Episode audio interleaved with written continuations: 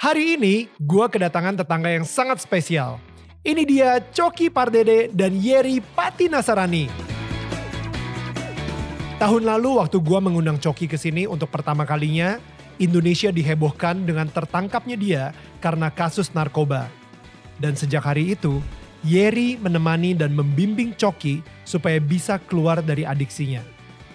Nah, di sini Coki dan Yeri bercerita bagaimana perjalanan Coki untuk bisa pulih dari narkoba dan bagaimana seseorang bisa bangkit lagi ketika sudah dihakimi oleh jutaan orang di Indonesia. Ini akan menjadi pembicaraan yang sangat menarik. Inilah dia kisah tetangga kita.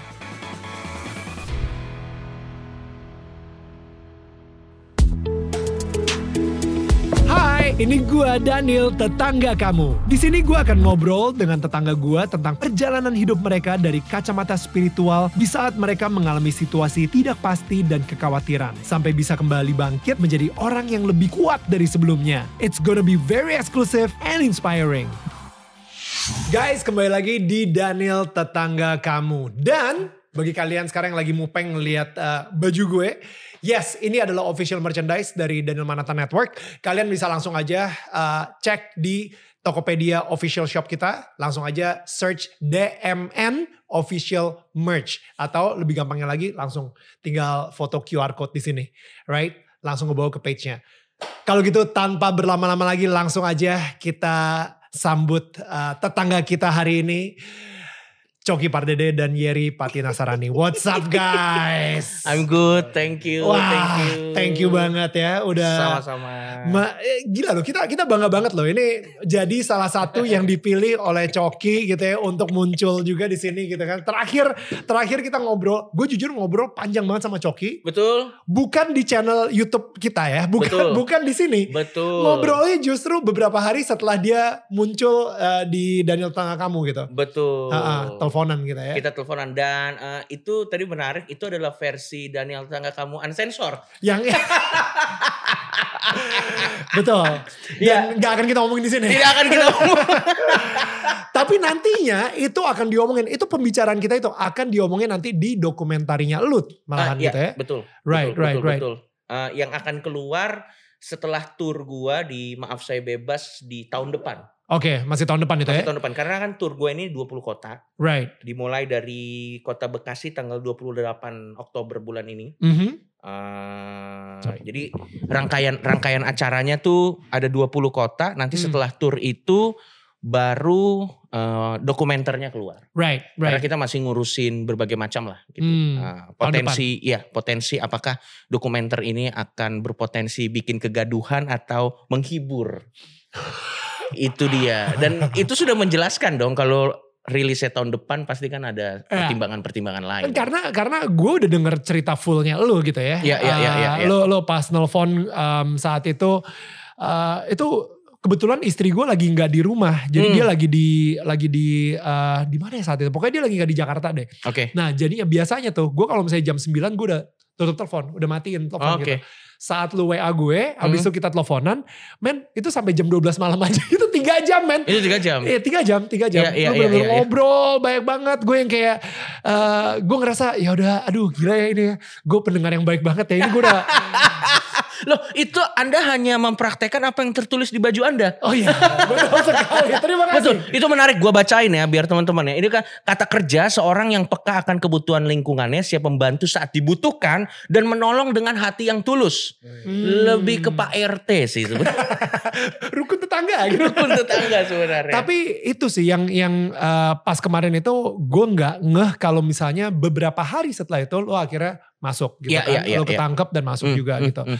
Ta- em, nah sebelum kita ngomongin soal eh, journey lu dengan narkoba eh, dan lain-lain gitu ya. gue justru pengen ngomongin minggu lalu nih. Lu juga bikin kehebohan juga. Lu sama Muslim Mm-mm. keluar dari YouTube.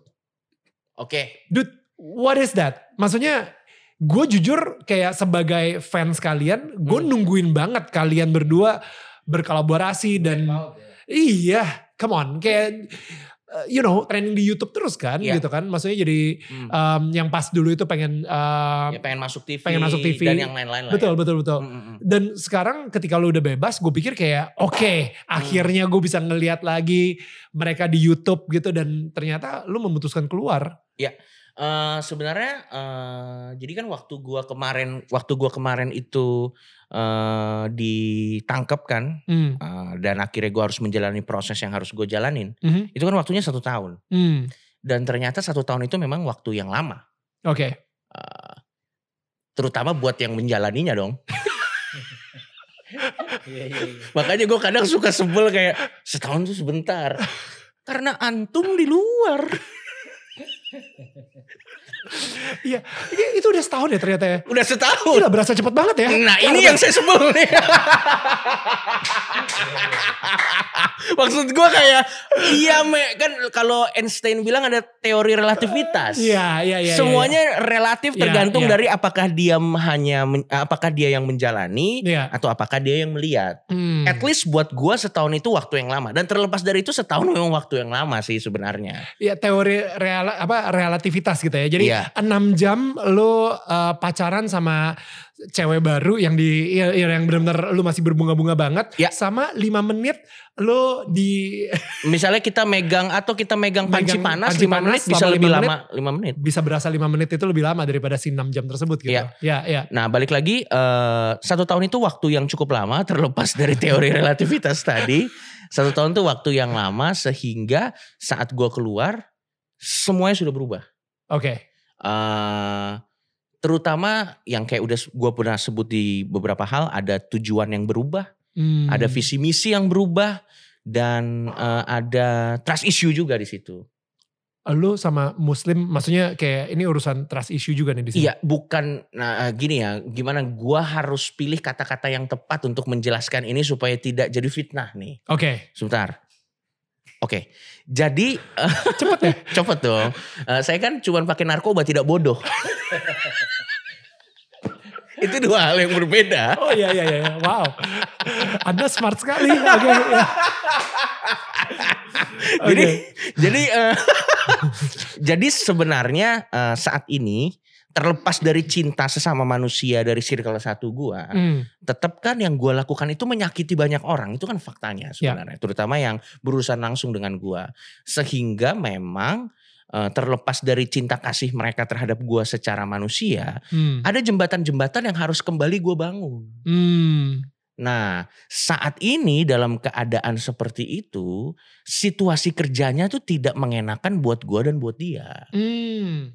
Karena masih harus membangun sedikit demi sedikit tuh trust issue-nya gitu. Hmm. Bukan masalah sayang atau nggak sayang ya. Hmm. Kalau sayang dan nggak sayangnya sih ya sesama manusia sih tetap akan sayang gitu. Hmm. Cuman kan walau bagaimanapun balik lagi apa yang gua lakukan itu kan menimbulkan damage dan damage itu harus diadres dulu dong. Right. Dan gua juga tidak mau saat bekerja dengan siapa pun, gak cuma tretan muslim ya. Hmm. Gue juga gak mau saat bekerja dengan siapa pun, mereka tetap ada exit plan A, B, C, D, E, F, G. Gue juga gak nyaman buat gue kayak Pengennya gitu. harus komit udah langsung kita jebur bareng aja. Exactly. Right. Jadi jadi lebih baik sampai dua-duanya itu ada di situasi yang memang nemuin jalan tengahnya, Hmm. baru kita melakukan sesuatu. Hmm. Karena kalau kita dari dalamnya aja belum klik, pasti keluarnya juga nggak klik. Hmm. Jadi menurut gua gua nemuin eh, solusi buat gua dulu, dia juga nemuin solusi buat apa pun permasalahannya dia. Baru begitu kita udah klik, kita bikin sesuatu, baru kita bisa jadi kompak lagi kayak dulu. gitu. Hmm. Eh, complicated lah sebenarnya. complicated. Ya. Tapi kalau nggak complicated nggak lucu juga gitu. ya. Jadi ya memang itu hal yang sepaket lah. gitu Iya, Oke, gue kangen sih. Bukan bukannya apa ya? Maksudnya Iya, iya, kangen iya, lah. iya, Maksudnya iya, kangen iya, iya. kangen kalian eh, dan dan gue jujur kaget banget ngelihat eh, pernyataan bahwa kalian berdua itu cabut dari YouTube dan itu itu sesuatu yang Hmm. kayak nggak di luar ekspektasi kita juga gitu. Ya, ya, ya. Dan dan kita cabut dari YouTube tuh bukan karena eh, trennya udah berubah. Hmm. Enggak, enggak. Karena Hmm. kalau buat kita secara pribadi apalagi eh, kita kan dinaungin sama Emily ya. Hmm. Buat Emily itu kan semakin trennya ke kanan, kita malah semakin ke kiri gitu. Jadi sebenarnya kita menikmati eh, menjadi berbeda di sebuah tren yang berubah. Jadi Hmm. bukan karena itu juga sih, tapi karena Hmm. ada satu dan lain hal gitu. Dan Hmm, hmm. makanya eh, salah satu buat yang kangen, salah satu panggung kita nanti ada di tanggal 27 November Hmm, di Lucu Fest. Oke, Kita akan di situ oke. dan itu juga hanya eksklusif di Lucu Fest aja sih. Oh wow. Uh-uh. Oke. Setidaknya untuk saat ini ya. Dan dan itu akan ditayang di YouTube nggak? Kayaknya enggak ya. Orang Kayaknya kalau misalnya mau sih. nonton benar-benar harus datang ke lucu harus Fest-nya datang gitu ke ya. situ karena uh, saya dan dia aja harus effort untuk panggung bareng. Ya Anda juga mau nonton effort dong, beli dong tiketnya lebih kayak gitu sih. Bisa, bisa, bisa, bisa, bisa. Tapi asli sih, gue gua kaget banget. Maksudnya lu begitu Iya. keluar gitu ya, pertama eh, tiket sold out dalam 6 jam. Abis Iya. itu eh, akan ada dokumenter. Abis Hmm. itu ada eh, lu cabut sama eh, dari YouTube gitu. Kayaknya g- it's it's it's crazy. Kayak hidup Hmm. lu langsung sat sat sat sat gitu cepet banget gitu kan. Iya, iya, iya, iya. Em, ini overwhelming gak sih buat lo? Eh, overwhelming juga karena dari satu sisi eh, ada ya gini. Saat gue sober, Hmm. gue mengerti sebuah kata yang sebelumnya saya tidak mengerti. Apa? Tanggung jawab. Setelah sober gue, oh ada tuh yang namanya tanggung jawab. Dulu tuh itu kayak semacam mitos gitu loh. Makanya downside-nya jadi sober tuh apa? Ada yang namanya tanggung jawab gitu. Dan ternyata itu cukup berat. Cukup berat. Dan, Kenapa? dan beratnya tanggung jawab itu cukup membuat saya menyesal, hmm, sober gak enak juga gitu. Ya itu jokes ya, tolong. itu, itu jokes. Tapi maksud gue setelah gue sober, gue mengerti ada satu kata baru yang namanya tanggung jawab. Dan apa sih definisi dari tanggung jawab dalam konteks gue adalah saat orang begitu antusias Hmm. untuk menikmati karya gue selanjutnya, Hmm. tentunya tanggung jawab dari bagian gue adalah memberikan yang terbaik dong buat Of course. mereka. Dan itu menjadi sebuah eh, apa namanya beban tersendiri. Of course. Eh, karena yang jadi pertanyaan buat gue adalah apakah gue tetap jadi diri sendiri good enough Hmm. untuk respon yang sebesar ini. Right. Gitu. Jadi eh, ya ini lagi transisi dari eh, Menjadi transisi- dewasa sepertinya. transisi menjadi dewasa. Dari kalau dulu mungkin asshole, kalau sekarang lebih ke eh, educated asshole. Gitu. Karena saya tidak mau menghilangkan asshole-nya. Iya, iya, ya pasti. Karena Ya. ternyata asshole dan saya tuh udah begini. saya pernah mau pisah, saya malah jadi orang yang berbeda gitu. Oke, oke. Dan, dan gue tidak nyaman dengan diri gue yang berbeda. Oke. Jadi mungkin sekarang lebih lebih teredukasi aja sih. Oke. Nggak terlalu berbeda dengan dulu, tapi sekarang lebih tanda kutip lebih bertanggung, Bertanggung jawab. Exactly. Bertanggung jawab. Adulting lah. Iya, Adulting. betul. Gue nanti kita akan ngobrolin sama Yeri juga gitu ya soal Hmm. proses uh, ketika selama setahun itu. Uh, Hmm. Gue dengar Yeri ngedampingin lu terus gitu. Tapi Ya. nanti kita akan ngomongin. Tapi sekarang nih kekhawatiran gue adalah Hmm. um, ketika lu tour, ketika all these things udah mulai overwhelming lagi, ketika lu kayak punya tanggung jawab Hmm. yang yang uh, lumayan overwhelming juga gitu ya. Ya. Bakal relapse nggak? Nah itu kan kekhawatiran kita gitu. Ya. Apakah lu bener-bener udah clear banget? Maksudnya orang tuh kalau misalnya punya kecanduan bisa relapse lagi loh suatu saat. Ya. Apalagi kalau misalnya kecapean lah, Hmm. uh, lagi lemah lah, lagi Hmm. capek. You know, dari Yeri sendiri um, gimana? Lu ada ketakutan atau kekhawatiran gitu nggak kalau misalnya nanti dia lagi tour 20 kota relapse? Ya kalau kalau dari gue sukses story-nya tuh bukan sober, tapi masih semangat berjuang untuk bangkit lagi. Hmm. Karena kemungkinan-kemungkinan itu ada. Hmm. Dulu zaman gue lebih parah dari zaman sekarang. Dulu zaman gue tuh orang kalau ketahuan dilihat lagi sober nih, Hmm. diajak ketemuan, terus tiba-tiba direjeng rame-rame disuntikin lagi gitu. Itu zaman dulu. Itu iya ya, gue inget Iya. sih lu pernah cerita ini ya. Jadi maksudnya Iya. ketika lu lagi sober, lu udah keluar, Nah. tiba-tiba teman-teman sekitar lu langsung kayak Ya. nahan lo dan Iya. disuntik lagi gitu. Ya, jadi itulah itulah perjuangannya. Makanya kalau mau ngomong cenglinya, Iya, iya. cenglinya jangan ditaruh semua di beban coki. Tapi di beban kita juga support system yang mengambil tanggung jawab. Resiko diambil sama-sama. Hmm. Kalau dibilang apakah kemungkinan coki akan maki lagi di masa turnya? Kemungkinan orang make semua rata gitu. Hmm. Gue pun bisa juga. Right. So, yang ngomong gitu juga bisa juga gitu loh. Hmm. Jadi mari kita eh, jangan terlalu fokus ke wah nanti relap lagi ya. Nanti Hmm. nanti kan blunder gitu mata merah wah apa nih. Hilang dikit wah apa nih dompet gue kok nggak ada apa nih nah itu yang Hmm. membuat jadi perjuangan eh, orang-orang kayak gue ini makin Hmm. sulit Hmm. dengan adanya stigma. Ya memang benar nggak bisa dipungkiri kita punya track record, Hmm. kita punya naluri untuk buat jahat. Ya. Naluri bohong kita di luar kepala lah. Hmm. Ya buat skenario mau apa mau tiba-tiba nangis bisa, mau tiba-tiba ketawa bisa, Hmm. semua bisa. Tapi kan itu ya sudah.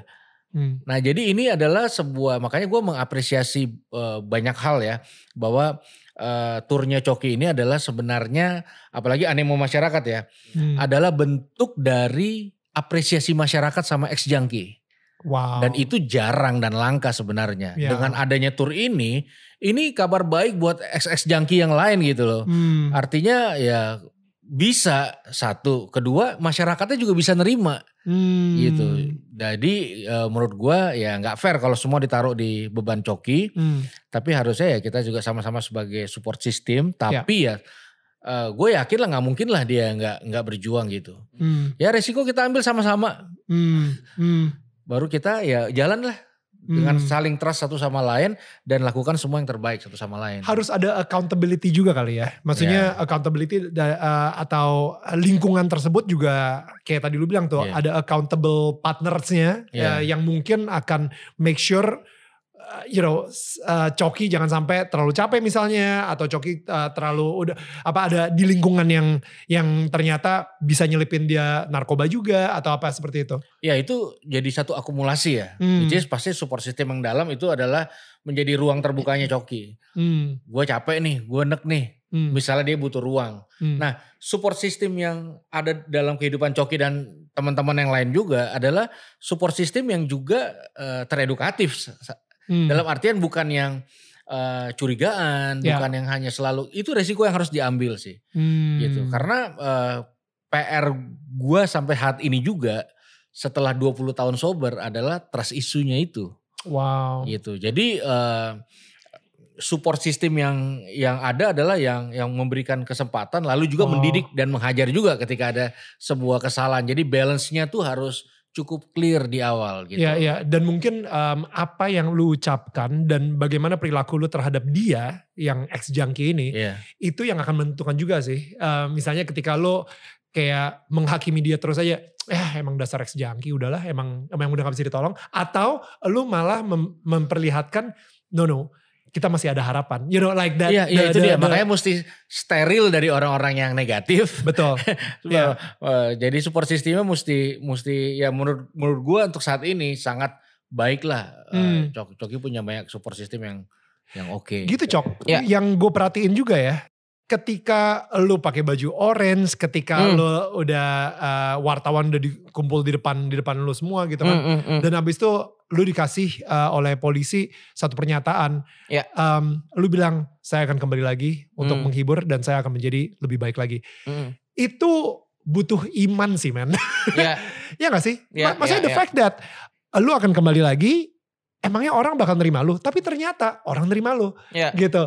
Lebih lucu lagi, well nanti kita lihat nih di tour. betul. Tapi maksud gue yang tadi lu bilang, an educated asshole, berarti harusnya udah ada peningkatan juga nih. Betul. So, so lu punya iman atau mungkin lu punya kayak keyakinan seperti itu, itu dari mana bro saat Hmm. Oke, itu? eh, In your lowest point loh saat itu. oke. Jadi ada ada dua jawaban. Oke. Jawaban pertama karena apalagi yang harus saya lakukan. Hmm, Maksud hmm. saya mau kerja kantoran kayaknya gue nggak bisa. Itu udah out of the option lah. Itu Right. udah out of option gitu. Terus eh, yang kedua menurut gue karena saat itu memang eh, alasan gue menggunakan drugs itu bukan untuk berkarya sebenarnya. Hmm. Alasan gue menggunakan drugs itu untuk hal lain. Sehingga gue yakin kalau kita take out drugs dari diri gue, gue tetap bisa melakukan sesuatu. Gue tetap bisa melakukan Berkarya. apa yang gue lakukan ini dengan kualitas yang sama atau bahkan lebih baik. Right. Karena sudah tidak ada distractionnya lagi. Wow. Sehingga gue bisa bilang gue akan kembali lagi dengan dua kali, tiga kali, empat kali. Walaupun agak saya sesali empat kali, harusnya saya stop di dua kali aja sih. Karena apakah itu saya jumawa nggak tahu ya. Apakah itu pengaruh baju oranye saya tidak tahu juga. ya tapi eh, poinnya adalah gue akan kembali lebih baik. That's Ya. the point sebenarnya. Dua, tiga, empat kali itu cuman pemanis supaya lebih dramatis Oh aja. iya iya iya, iya. dramatis sih gue ngeliatnya Iya, juga. karena sekali coki tetap coki kan. sekali entertainer tetap entertainer. Begitu ada kamera, kita langsung ada insting kita gi- gimana kata-katanya biar bagus nih Ya, gitu. ya. Tapi poinnya adalah gue akan kembali jadi lebih baik. Nah, dari mana gue punya keyakinan tersebut adalah pertama karena memang gue pakai drugs itu bukan untuk berkarya. Hmm, gue pakai drugs itu karena ada permasalahan lain dalam hidup gue dan gue merasa drugs itu bisa tanda kutip menyelesaikan permasalahan itu hmm, yang ternyata memang eh, jawabannya enggak sih sebenarnya. Hmm. Substance apa pun kan mau itu alkohol yang legal atau yang ilegal kan Ya. permasalahan tetap permasalahan dia nggak akan selesai kalau nggak kita hadapin That's gitu. Eh, substance apa pun yang legal atau ilegal itu hanya bisa dipakai untuk pelarian gitu. hmm. Jadi sebenarnya drugs itu dulu gue pakai untuk istilahnya mendistract myself dari permasalahan yang sebenarnya Wow. gitu. Sehingga dari situ keyakinan gue muncul. Oh kalau Hmm. nggak ada drugs gue tuh bisa kembali lagi, Hmm. eh, bisa jadi lebih baik. Dan yang kedua adalah karena gue yakin kue pasar gue Hmm. yang mana waktu itu eh, konteksnya adalah komedi ya sampai sekarang sih komedi adalah pasar gue tuh adalah kue yang tidak akan mau diambil sama orang lain. Hmm. Terlalu kontroversial. terlalu soalnya. kontroversial Hmm. gitu sehingga itu kue mau gue tinggalin empat tahun lima tahun size nya tetap tetap segitu Right. Eh, Right. makanya men- mendingan lo jadi beda dan unik karena pasar lo nggak akan ada yang ngambil Ya. gue nggak punya saingan. Ini gue nggak ngomong masalah lucu-lucuan ya kalau kita ngomong lucu-lucuan itu subjektif Hmm. Eh, lo bisa merasa siapa pun komedian favorit lo adalah yang terlucu gitu. Tapi menurut gua ranah bercanda gua, Dark jokesnya. exactly eh, apa namanya, bagaimana cara membawakannya dan Hmm. bagaimana jenis konten-konten gua Right. itu adalah sesuatu yang orang in the right mind Hmm. yang sober Gak akan pernah ngambil. tidak akan pernah ngambil Ya ya ya. gitu ya, ya. sehingga gua sangat yakin berangkat dari sana gitu. Jadi itu bukan jumawa 100% sih. Hmm. itu memang eh, sudah gua kalkulasiin Hmm. apa yang harus gua lakukan apa yang Hmm. harus gua omongin dan yang lain-lain dan yang lain-lain gitu nah untuk menanggapi tadi pertanyaan lo ke Yeri nih mengenai apakah nanti selama 20 kota ini akan ada kemungkinan sober apa dan yang lain-lain Relapse, gitu ya. relapse apa Eh, dan apa ap- apa jaminannya lo udah sembuh Hmm. Eh, ini sebenarnya bukan cuma pertanyaan Daniel Maranta ini pertanyaan klien klien klien Ya banyak dan, ya. dan Banyak. pertanyaan siapa pun yang ingin bekerja sama dengan gua di ke depannya gitu Right. itu ada pertanyaan gitu tapi menur- menurut gua gini eh kalau ditembak ya orang yang ex junkie itu apakah anda sudah sembuh jawabnya susah Oke. gue kasih perspektif bukan karena kita tidak bukan karena kita tidak yakin dengan mengatakan saya sudah sembuh bukan Mhm. tapi faktanya kan yang ngomong saya sudah sembuh ketangkep lagi Gue gak tahu apa yang lucu barusan cuma gue ketawa aja. lo Itu ironis banget loh. Iya tapi faktanya biasanya Iya, yang iya, ngomong iya. saya sudah sembuh, saya sudah tidak melakukannya terus melakukan publicity publicity stunt Right. untuk lebih membold bahwa mereka sudah sembuh. Tapi ternyata ketangkap biasanya lagi. ketangkap lagi. tapi gua nggak akan ngomong itu. eh, Ya. ta- Tapi gua akan kasih kenapa sulit dan agak tricky untuk bilang sembuh. Karena saat kita ex junkie, kata sembuh itu kurang tepat ditaruh ke kita. Hmm. Karena gini, ini gua kasih gua kasih sebuah uh, analogi yang sangat simpel aja. Saat kita sudah pakai substance, Hmm. kita sudah terbuka pikiran kita dengan tingkat kenikmatan yang beyond belief. Oke. Nah, sehingga tingkat kenikmatan itu terekam di pikiran kita. Right. Dan lu Nah, pengen lagi dan lu pengen lagi. Dan gue pengen lagi, pengen Right. lagi, pengen lagi. Berarti sebenarnya yang gue lawan adalah rasa rindunya. Ya. Yang gue lawan rasa rindunya. Dan melawan perasaan rindu ini kan adalah pertarungan hari demi hari. Hmm. Hmm. Sehingga kalau ditanya apa kalau sudah sembuh, mungkin jawaban gue hanya, ya hari ini gue menang. Wow. Besok Kita lihat lagi. kita lihat lagi. Hmm. Tapi di satu sisi, gua juga setelah gua kenal satu kata yang bernama bertanggung jawab tadi, di satu sisi gua juga sekarang tidak mau mencoba. Ini gua pakai istilah orang Kristen ya, Mhm. karena saya dikelilingi orang Kristen.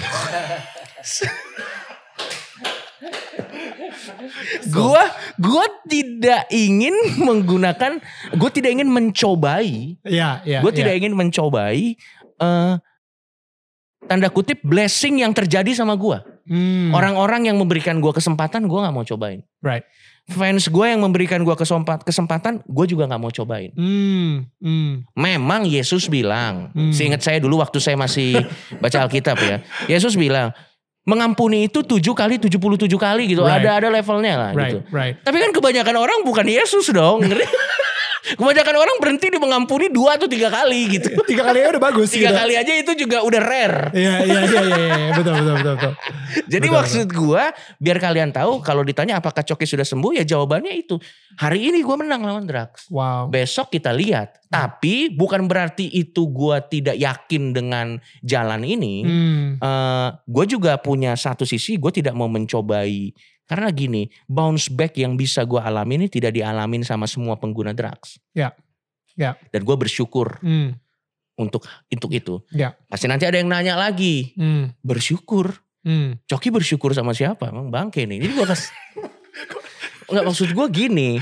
eh, ada kata-kata tertentu yang seolah-olah diklaim jadi milik orang beragama aja gitu. Iya iya betul. Padahal betul. bersyukur itu kalau kita lihat padanan katanya dalam bahasa Inggris, I'm grateful. Ya ya. G- eh, Gini kalau Grateful juga kayaknya semua agama juga ngomongin kan. exactly dan grateful. grateful itu kan nggak harus berterima kasih kepada yang di atas kan. Hmm. Kita bisa kok grateful atau bersyukur sama diri kita sendiri Da- karena Hmm. keadaan itu dan bagaimana cara berterima kasihnya bukan mengucap syukur tapi menjalani Hmm. eh, blessing yang kita terima atau eh, kebaikan yang kita terima sebaik-baiknya itu juga udah bentuk rasa bersyukur. Hmm. Kalau gua Hmm. Uh, bukan literally berterima kasih kepada sesuatu yang di atas enggak tapi saat gua terjadi sesuatu yang baik sama gua cara gua bersyukurnya adalah uh, dengan menjalani atau memanfaatkan hal yang baik yang terjadi sama gue ini sebaik-baiknya balik lagi ke definisi Ya. tanggung jawab tadi ya, sih ya, ya, sebenarnya lu udah dikasih blessing. eh, bagaimana cara lu eh, steward the blessing? Em, apa ya steward? Uh, memanfaatkan sebaik-baiknya betul, betul, betul. memanfaatkan sebaik-baiknya itu cara gue bersyukur betul. Ya, ya. Uh, mungkin definisi bersyukur buat banyak orang yang bertanya pertanyaan tadi adalah cuman berterima kasih Hmm. kepada sesuatu yang di atas Ya, Ya kalau cuma berterima kasih aja tapi tidak memanfaatkan momennya dengan sebaik-baiknya ya ya, omdo dong. ya, ya, ya. Omong ya. doang dong maksud Ya, gua. ya. Eh, ya ya gitu sih menurut Exactly. gua. Jadi ya Ini bagi yang benar-benar kayak lagi dengerin banget gitu ya. Iya, tetangga kita lagi ada yang renovasi. ada yang ketok-ketok palu gitu kan. Iya. Seorang yang peka akan kebutuhan lingkungannya. Itu loh bajunya. Iya benar benar benar benar. Iya. Ya nggak apa-apa lah. Ya nggak apa-apa lah, tetangga apa-apa. kita lagi renovasi nggak apa-apa lah. Kita- Betul betul. Mungkin dia bikin podcast juga di situ. kita nggak tahu dia lagi bikin back backdropnya mungkin kita nggak tahu. Tapi um, Yer, lu sendiri gimana? Ketika lu tadi bilang kalau lu udah sober 20 tahun. Iya. Ketika gue bilang, gue tanya sama lu gitu, lu Iya. udah sembuh dong berarti. Apakah lu juga akan mempunyai jawaban yang sama Iya, gitu? itu eh, per- pertanyaan dan eh, penjelasan yang cukup blunder menurut gue. Karena eh, medis bahkan B- BNN akan terus menyatakan bahwa nggak ada orang bisa sembuh, hanya bisa pulih.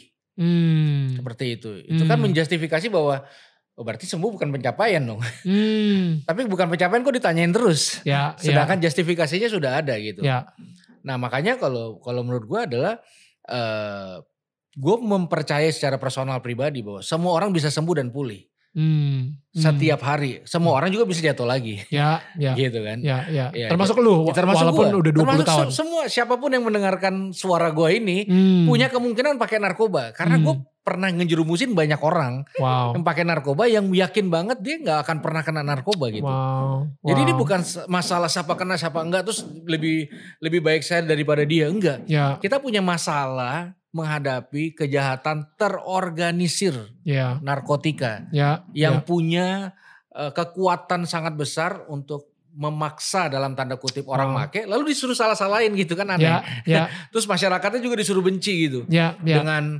dengan membawa pecandu narkoba Hmm. pakai baju oranye ditodong senjata disuruh minta maaf itu Oh. kan sebuah pemikiran bahwa ayo kita benci pecandu narkoba ayo Ya. kita musuhin Hmm. makanya ada banyak orang ke- nggak kepengen lihat orang-orang kayak saya sama Coki ini sembuh Hmm. sebel malah kalau sembuh enak Hmm. banget udah pakai-pakai narkoba udah buat kejahatan mereka, mereka mengharapkan kita mengalami sesuatu yang jauh lebih parah dan menyakitkan Ya, dan buat beberapa orang tuh kayak puas ya. gue yakin kok ada kok yang mungkin eh merasa nih ya nanti kita lihat Coki nih. Hmm. Jatuh puas, lu kan aneh Ya, gitu loh. Ya, aneh ya. banget gitu. ya, ya, ya. Ya, eh, makanya eh, menurut gua eh, gua bilang sama Coki, buatlah definisi sendiri, Hmm. hidupilah sendiri, lalu bertanggung jawablah sendiri. Ya. Kita support sistem aja gitu. Hmm. Tapi paling nggak dalam podcast ini eh, ya sarana edukasi lah bahwa nggak sesederhana itu mengatakan ini sembuh, ini enggak, Hmm. ini X, ini enggak. X juga bahwa eh, semua punya be- beda dosa aja, beda be- Wow. beda kelemahan aja gitu loh. Wow. Ya. Iya kan? Eh, jadi eh, janganlah memberikan stigma negatif. Ya, meskipun kita punya literasi, li- literasi dan eh, track record, tapi stigma negatif menghancurkan semangat pemulihan Ya, ya, yang sedang orang sedang jalanan dengan susah payah. ya, Gitu. ya, ya. dan dan mungkin eh, mungkin yang eh, tapi tapi kayaknya gini sih Bang Daniel pertanyaan itu muncul karena tingkat edukasinya nggak sama Hmm. Oke. yang, yang yang bertanya mungkin tidak teredukasi dengan baik mengenai apa itu drugs dan apa itu kecanduannya Oke. sehingga nggak salah juga sih Hmm. kalau mereka bertanya lo udah sembuh atau belum Right. gitu sebenarnya poin yang gue tangkap dari pertanyaan mereka adalah eh lo udah oke nggak untuk dikeja- diajak kerja sama sebenarnya mungkin itu tapi kata yang keluar dari mulutnya karena tidak teredukasi, yang bukan salah mereka juga. Bahasanya aja. bahasanya kan? aja seperti itu. Nah makanya eh, kedewasaannya dia ada di orang-orang yang kayak gua atau Yeri gitu. Kita tidak pernah merasa tersinggung dengan pertanyaan itu Hmm. gitu loh. Karena mungkin ya mereka nggak ngerti juga bahwa perjuangan melawan narko, semua berjuang kok melawan drugs. Ya. Yang tidak pernah make juga punya kesempatan yang sama make. Hmm. Sama seperti persentasinya saya make lagi. Ya. Persentasinya sama, Sama aja. semuanya. Ya. Semuanya sama gitu. Makanya menurut gua kalau memang harus ada pertanyaan yang keluar. Iya. Pertanyaan yang lebih tepat adalah mungkin bukan apakah kamu sudah sembuh, tapi apakah kamu sudah siap menerima orang yang mau berubah? Itu pertanyaan yang paling tepat menurut gua. Ternyata jawabannya banyak yang belum siap. Hmm. Jadi orang-orang seperti gua dan orang-orang seperti Bang Yeri uh, dan siapa pun di luar sana yang lagi struggle untuk melawan adiksi terhadap drugs dan drugs ini kan substansinya banyak ya. Ya. Uh, kita akan berjuang hari demi hari, minggu demi minggu, tahun demi tahun gitu. Jadi uh, buat buat paling tidak buat gua uh, agak sulit gua untuk menjadi juru bicara teman-teman ex junkie karena mereka punya caranya masing-masing. Ya. Paling tidak buat gua tingkat keberhasilannya adalah kalau hari ini gua nggak nyentuh gua udah menang. Hmm. Jadi Hmm. per hari Hmm. aja. Ya, Karena kalau per tahun wah berat gua. ya, ya. Mending hari ini gua menang, oke. Hari besok gua menang, oke. Besok lagi gua menang, oke. Wow. Besok lagi gua menang, oke. Wow. Gitu. Itu aja dulu fokus gua. Ya. Kalau gua udah bisa melakukan itu dengan cukup konsisten sampai setahun, Hmm. gua nggak perlu apresiasi dari orang lain. Hmm. Gua apresiasi diri gua. Hmm. Karena orang lain juga mungkin tidak memahami betapa sulitnya hal itu ya. Jadi gua Hmm. melakukan apresiasi kepada diri gua sendiri gitu. Hmm. Dan kalau setelah gua melakukan konsisten itu selama bertahun-tahun, orang masih tidak bisa menerima gua, berarti masalahnya bukan di saya. Hmm. Masalahnya di Anda. Hmm. Yang perlu direhabilitasi jangan-jangan Anda. Saya jadi bingung. Dia perlu direhabilitasi dari mana gitu. Maksud gua direhabilitasi dalam konteks pemikiran dan penerimaan. Of course. Maksudnya. Ot, karena otaknya udah udah menghakimi kan gitu kan. exactly. Hmm. Karena menurut gua eh, semua tuh bukan necessarily ada gak gini, semua bukan necessarily eh, sembuh dan tidak da- atau i- iya nggak nggak nggak nggak gitu juga. Tapi gue gue suka sih pembahasan ini ya, the fact that um, kita ini ngerubah perspektif gue banget sih. Tadi yang lu bilang tadi kena banget di gue. Apakah lu udah siap untuk menerima orang yang mau berubah? Ya. Itu you know uh, karena nggak banyak. Gak Betul. banyak orang yang yang bisa dengan secara netral ngelihat seseorang dan ini orang mau berubah loh. Dan dan dan Iya. gua tidak menyalahkan kalau ada yang tidak mau menerima. Hmm. Karena dari pihak da- dari gua juga harus tetap fair bahwa Iya. memang pada saat gua melakukan kesalahan itu menyakiti orang-orang di sekitar gua. betul. Dan make sense aja ada orang yang akhirnya kehilangan kepercayaan karena kesalahan-kesalahan yang gue lakukan. Make sense juga. Hmm. Tapi saat gue sudah membayar kesalahan yang gue udah lakukan dan mereka masih nggak bisa menerima gue, berarti kan permasalahannya bukan di gue. Ya. Quick question, eh, dan mungkin ini lu bisa rangkum dalam waktu 3 atau 4 menit aja gitu, di cepet banget aja. Iya. Pertama kali lu nyobain narkoba itu karena apa? Karena lu berusaha melari dari masalah lu tersebut, eh, whatever it is, maksudnya itu keluarga kah atau apakah, Em, dan dan maksudnya itu ke bawah sampai kemarin itu gitu. Sebenarnya coba-coba aja sih. Karena nyoba Kalau misalnya Yeri kan dijebak kan. Kalau Ya. lu sempat dikasih permen dan ternyata itu narkoba gitu. Ya. Nah kalau lu emang lu tahu bahwa itu narkoba dan lu tahu jadi banget. gini, jadi gini, kalau kita dalam perspektif bandar, Oke. misalnya kita dalam perspektif yang jual narkoba nih, Ya. ada beberapa jenis orang. Ada orang yang harus dijebak baru mau make. Right. Right. Right. Ada orang ditaruh aja, dia penasaran dan make. Right. Nah gue yang bagian kedua. Lu yang kedua. lu, lu tipe yang kedua. yang kayak aduh gue gak terlalu usaha-usaha banyak udah aneh. iya, Ya, karena ya. gue gue tuh kalau ada sesuatu eh, I want to experience it ya walaupun ini nggak di- gini-gini eh ini nggak bisa dipakai di semua konteks ya. Of course. Dalam konteks drugs sudah jelas ini ternyata membuat saya ditangkap gitu. Ya. Nah, waktu gua ada drugs itu di pertama kali waktu gua kuliah lah gitu. Hmm. Ya gue coba aja. Hmm. Misalnya gue coba oh ya udah enak gitu. Hmm. Ya cuman pada saat itu karena anak kuliahan kan aksesnya terbatas, Hmm. resourcesnya juga terbatas. cuman se- seraya saya eh, tanda kutip berhasil dalam karir, Hmm. bukan berhasil dalam hidup ya, Hmm. berhasil dalam karir, resourcesnya jadi tidak banyak. terbatas Ya. dan aksesnya lebih tidak terbatas lagi Ya, gitu. ya. Jadi akhirnya itu bisa. Dan mungkin itu ya, eh, ada selalu sa- satu kata-kata, khususnya bagi orang yang kecanduan. Karena gue sendiri juga Hmm. em, punya adiksi, of course semua orang itu punya Ya, adiksi Dengan akan sesuatu. versinya masing-masing ya. dengan versi masing-masing. Ada yang judi, ada yang eh, adiksi pornografi, ada yang Ya. adiksi alkohol, atau... em, Dari mulai yang legal sampai ilegal lah. Betul. Banyak pokoknya. Iya, iya, Iya, betul. iya. Nah, jadi eh, yang gue gua ngelihat ketika gue sendiri lagi battle adiksi gue, kata-kata yang paling bikin gue sering banget jatuh adalah I can handle this. Hmm. Gue bisa lah. Dulu pernah dan lewat, bisa lah. Kali ini gue bisa juga. Hmm. Mungkin saat itu ketika lu lagi, em, lu udah punya resourcesnya, lu udah punya uangnya, eh, Hmm. lu udah punya koneksinya dan lain-lain gitu ya. Hmm.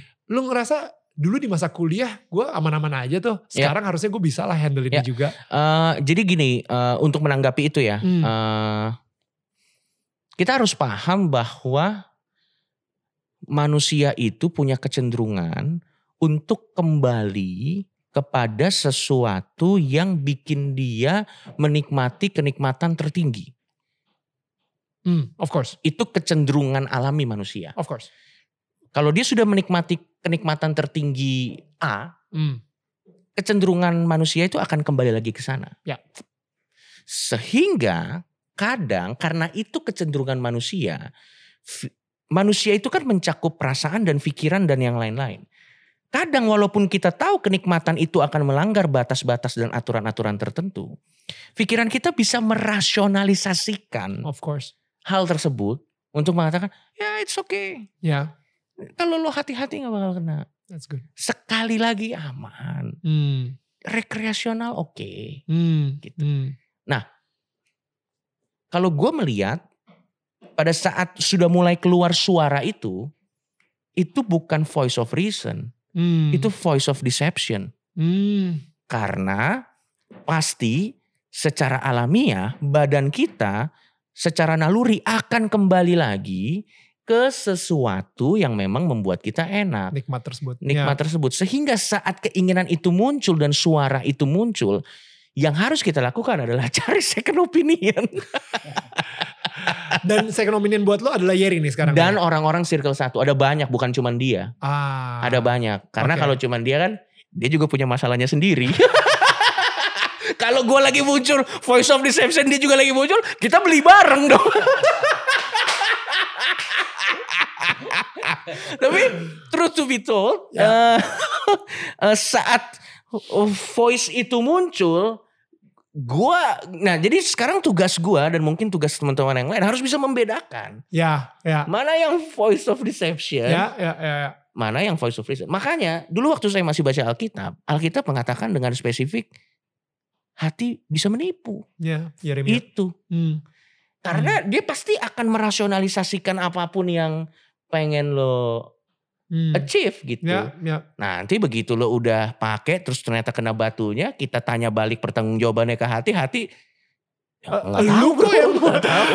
Saya nggak tahu bro, gua nggak tahu bro, gua nggak Ya, tahu bro, The- gitu. The hardest deception. Dan, Ya. dan, dan- dan satu lagi, kadang tuh gue juga kurang percaya ya sama orang yang bukan, ya ini gue secara pribadi, gue nggak tahu kalau uh, Yeri, gue tuh secara pribadi kurang percaya sama orang yang misalnya bilang, nggak, I can handle it kok. Hmm. Uh, kalau konteksnya drugs ya, Nggak. yang ilegal di Indonesia, Hmm. I can handle it kok. Gue bisa kok sebulan cuman sekali make. Ya. Jangan-jangan sebulan sekali make karena anda sanggupnya beli sekali. G- gitu loh maksud gue. Itu iya, itu juga patungan. Jadi status ekonomi juga menentukan ber- ber- berapa frequent Seru. Anda menggunakan drugs gitu. Right, right, right, right. Sama kayak ada orang di bawah kelas ekonomi tertentu yang mengatakan saya bisa tahan tidak korupsi. Jangan ya, Ya. kalau ada duit triliunan lewat depan mata lo, masa lo nggak tergoda sih ngambil That's se-M so- se-M gitu. Ngerti nggak maksud gue? Ya, Ya itu s- voice of deceptionnya itu maksud ya, gue. ya, ya, ya. D- Dan menurut gua mau kita eh, pecandu narkoba atau tidak itu kan masalah kita semua sebagai satu spesies yang namanya manusia. Ya, Cuman bedanya ada yang masalahnya itu di narkoba, ya. ada yang masalahnya itu di eh, eh, Ya tadi lah alkohol, alkohol, judi atau whatever, cewek whatever, atau gitu. ya, ya, Nah ya. makanya biasanya eh, wake up call gue adalah saat rasa itu sudah muncul, eh gue ngobrol sama dia atau gue menyibukkan diri sama circle satu terdekat gue. Hmm, Yang mana itu adalah anak-anak MLI gitu. hmm, Dan gue sangat hmm. bersyukur anak-anak ML ini, eh, terutama yang circle satu gue di anak-anak ML ini masih mau menerima gue. Terlepas dari gue pasti paham. Mereka sebel juga sama gue gitu. Ya tapi kan menurut gue ya ya nggak apa-apa lah. Hmm. Maksud gue ya nggak apa-apa. Gue juga harus menerima tanggung jawab dan konsekuensi dari kelakuan gue yang pas Wow, kemarin. wow, adulting banget loh dia. Eh, Gila, adulting? 101 banget. Gue sebenarnya ya. menghindari momen-momen seperti ini loh, karena Iya. gue tidak suka eh, dianggap seperti eh, preach preach gitu. Enggak, tapi lu udah lebih Males dewasa banget aja. gua. Enggak, Iya, enggak, enggak. Speaking Iya, of iya. preaching. Nah ya. ini dia, ini dia, ini dia. Iya, iya. Inilah namanya, inilah efek dari responsibility. Iya, tanggung jawab balik lagi gitu kan. Wow, Coki yang bertanggung jawab. Oke, Yer. It's amazing, it's amazing. Gue bukannya apa ya, Yer Iya, ya. iya. Maksudnya gini, berarti selama setahun ini gue gue inget, actually gue telepon Yeri terus. Ya, ketika lu masuk, Yeri cerita. right. Jadi ketika lu masuk, gue tanya sama Yeri, Yer, eh, si Coki gimana? Si Coki gimana? Kabarnya gimana? Update-nya seperti apa? Nah, jadi eh, si Coki ini kan sebenarnya dia udah menyatakan di luar sana kalau misalnya dia ateis, Ya. Iya, iya. ateis ya, banget nih. ya kan? Ya, ya, ateis ya, gitu ya. Iya, iya, iya. Lucifer. Lucifer is back gitu. Udah udah jadi antitesisnya dari Iya, iya, Yesus iya, gitu ya. iya, ini iya. ini setannya gitu kan ya. Iya. Lu ngapain masih mau melayani dia gitu? Maksud gue eh nih orang itu udah udah kayak mempunyai mungkin rasa sakit hati terhadap eh, agama Kristen itu Iya, yang iya, iya. tingkat tingginya gitu. Iya, iya. Lu ngapain masih mau melayani dia? Iya, which is kalau gue di sebelah dia aja, banyak konsekuensi yang gue tanggung. Jangan sampai level melayani dulu. Iya iya Loh, iya iya. jangan kan gitu. Saya Iya. duduk di tengah aja, Anda akan kena getahnya juga. Iya lah. iya lumayan. Soalnya gini, gue inget banget ketika dia masuk Iya. langsung bumerangnya ke lu gitu. Oh Yeri lihat tuh, Iya. lu katanya itu, udah ini. Itu ya, kalau hari H itu, Iya gue di situ. iya. Kan gue sering ke, ke rumah dia juga, Hmm, iya kan? Pasti kan diangkut juga gue. pasti. Dan nggak mungkin waktu di AP, oh saya ke- ini pembimbingnya bodoh amat tetap aja. Minimal gue ditesurin. Minimal ditesurin, dicek background, wah pemakai juga. Langsung di prospek, iya kan? Ta- Tapi maksud gue gini, lu eh, di saat itu emang bener sih, karena di saat itu lu dihakimin banget sama Indonesia juga gitu. Lu kan muncul sama dia di domba tersesat. Iya. Nah, lu dihakimin abis-abisan juga sebagai katanya lu ngebimbing Coki. Lihat Iya. ya, akhirnya Coki masuk penjara juga, Iya. eh, pakai drugs juga. Mana? Lu sama eh, ya Habib lah ya juga Iya. di di Iya. WA WA juga. Eh apa sorry di Instagram di komentar tuh benar-benar diserang banget gitu. Iya, jadi kan se- sebelum itu pun kan gini loh. Gue kan orang melihat pendeta Hmm. bergaul sama mantan Kristen. Hmm. hmm. Itu kan orang kan berekspektasi Hmm. gitu loh. Ayo sikat coki, Ya, hajar coki. ya. Ya jangan menyanyiakan darah para martir yang sudah berjuang demi Injil gitu. Waduh. Enggak itu itu literasi yang dilem, dilempar ke gua. Gila. Gitu. Iya. Iya kan? Nah, lalu lalu gue bilang gini, itu udah blunder. Maksudnya gini, ya. Ketika gua mencintai Yesus secara utuh, sempurna, ada konsekuensi yang harus gua jalani dari cinta itu. Jadi cinta Yesus tuh bukan cuma nangis-nangis di hadirat Tuhan, lalu eh, apa eh, ber- berkomitmen dan sebagainya. Ada konsekuensi yang banyak orang nggak mau ambil yaitu mencintai apa yang Tuhan cintai. Titik. Wow. Jadi me- mengambil satu langkah mencintai apa yang Tuhan cintai. Wow. Mencintai apa yang Tuhan cintai itu tidak segmented gitu. loh. Hmm. Tidak Yesus tidak melihat mana agamanya, mana latar belakangnya yang nggak punya agama. Makanya gue bilang sama Coki, Hmm. lu menyembah pohon, Hmm. Kecinta apa eh, support gue adalah sebagai manusia. Right. Sebagaimana Tuhan melihat dia sebagai manusia, bukan Right. sebagai orang yang harus diprospek masuk gereja atau masuk Kristen. Jadi gue nggak melakukan kayak multi level gitu loh, cari Ya. closingan gitu. Ya, ya, ya, ya. Dan gue rasa dia juga nggak nyaman. Gue Ya. aja nggak nyaman digituin. Ya. Bro, apa kabar lo? Eh, lu udah, ada gereja belum? Eh ke gereja gue. Lu kok gue di gue di follow follow up gitu gue. Di prospek. gue di prospek. Enggak, jadi itu kan prank ya. Iya, Jadi gue nggak seperti Tuhan tidak ngeprank gue. Ya. Gue nggak akan ngeprank Coki atau siapa pun. Hmm. Karena itu konsekuensi cinta dan kalau ada hal yang belum bisa berarti masalahnya di gua. Mampu nggak gua mencintai tanpa embel-embel, tanpa tanpa alasan, tanpa kepentingan. Gimana eh, kebanyakan nih orang Kristen tuh em, apa ya sering sering bilang tapi kan eh, perintah Tuhan Yesus sebelum dia eh, diangkat ke surga adalah baptis seluruh ya kan murid, jadikan murid atas nama aku and everything gitu jadi kesannya kalau misalnya lu tidak memprospek dia dan Iya. nge-follow up dan membaptis dia Iya. lu berarti melawan perintahnya Yesus gitu Iya. menurut lu Ya gimana? sama, ber- berarti kan yang pertama di prospek gua sama Yesus, Hmm, bukan gua sama orang. hmm, Nah, bagaimana Yesus sama gua? Itulah representatifnya. hmm, hmm. Pertama, dia bangun hubungan sama gua.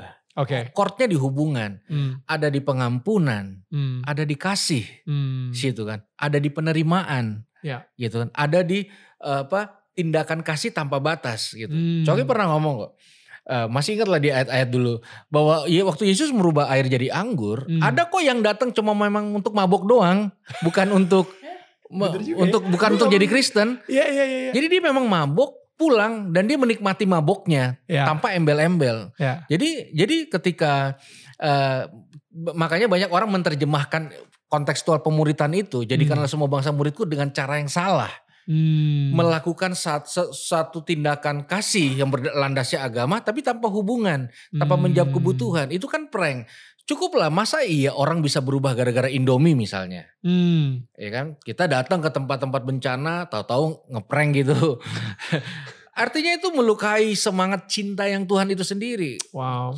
jadi eh, cinta Tuhan sejati itu tidak boleh kabur dengan kita bersegmentasi. Ya. Bertumbuh bersama, tapi bersama nggak harus sama. Hmm. Jadi gue nggak memaksa Coki untuk menjadi sama. Gue cuma memastikan dia jalan dalam hal koridor yang benar, jangan sampai eh, hal-hal yang buruk terjadi, dia sehat, dia berkarya lagi, dan dia bisa melakukan hal-hal yang terbaik dan dan gue tahu part gue dalam dalam hal seperti itu. Nanti mau dibaptis apa enggak, itu kan bukan pemaksaan atau pokoknya kalau dibaptis skip. Emang orang cuma lo doang di dunia ini. Hmm. Rasanya nggak elegan dan rasanya Tuhan juga nggak nggak nggak Nggak kayak gitu Hmm. gitu loh. Makanya gue melakukan apa yang gue sama Coki ya murni tanpa kepentingan dan embel-embel apa pun. Karena dulu lu juga ex junkie ya, juga misalnya seperti itu. Nah Hmm. makanya kalau kita masuk ke koridor ex junkie itu, orang junkie kan dia ngalami yang namanya co-occurring. Apa Jadi co-occurring, co-occurring Apa itu tiga hal bersamaan di dalam satu kondisi. Satu masalah adiksi, Hmm. itu udah cukup eh, komplek ya. Ya. Kedua masalah psikis, Hmm. ya kan? Masalah psikis yang cukup. Ketiga masalah fisik, Hmm. ada konsekuensi konsekuensi fisik yang itu sebabnya gue concern ke situ dulu. Ya. Ya. Ngapain gue bawa agama dulu sedangkan kebutuhan utama yang banyak yang Coki butuhkan dan orang-orang yang lain yang gue dampingin juga adalah masalah adiksinya. That's good. Gitu. Ya, ya. Gue gue bersyukur banget. Bukannya apa nih ya. Ini gue baru balik dari Amrik kemarin itu untuk uh, maraton dan gue ke LA sama ke San Francisco. Eh men, banyak banget homeless di situ. Ya. Oke, orang-orang yang uh, tidak punya rumah, mereka bikin tenda di pinggir jalan. Ya. Dan lebih gilanya lagi ketika gue jalan, ini di di daerah-daerah mahalnya gitu ya, di Rodeo Hmm. Drive misalnya atau enggak di daerah turis lah, Ya. di San Francisco juga di Union Square-nya, itu banyak banget orang yang ngomong sendiri ke diri Ya. mereka sendiri. Itu udah udah uh, skitso lah, udah schizophrenia dan itu karena drugs, karena cracks. Ya. Dan um, you know di Indonesia kita kayak komplain gitu, aduh ganja aja kayak dipermasalahin banget. Ya. Bukannya apa nih menurut gue, gue bersyukur banget karena kalau misalnya di Amerika ganja itu udah legal. Ya. ya kan di beberapa tempat dan ganja itu adalah gerbangnya untuk masuk ke drugs-drugs yang lain gitu. Lu udah nikmatin sedikit ganja ini, wah apalagi kalau lu nyobain ini nih Hmm, kayak gitu. hmm, It's the gateway drug orang Hmm. pada bilangnya seperti itu. Hmm. Nah jadi gue ngerasa the fact that Indonesia itu masih sangat timur dan Hmm. masih sangat benchmarknya untuk drugs itu rendah banget gitu ya. Marijuana aja Hmm. uh, bisa memang masuk penjara kayak gitu. Hmm, hmm, hmm. Itu gue bersyukur. To be Hmm. honest. Ya, ya, Karena ya, ya. gue nggak pengen suatu saat Indonesia kayak Amerika yang banyak banget orang homeless ngomong sama diri mereka sendiri dan mereka kayak wah udah jadi orang udah aneh banget sih. Banyak Hmm, banget sih di hmm, situ. hmm, hmm, gitu. hmm, What a story. Guys, thank you for listening to this podcast. Tapi tenang, ini baru part pertama. Masih ada part selanjutnya. So, biar kalian gak ketinggalan, yuk di follow dulu. Ingat ya, Daniel tetangga kamu.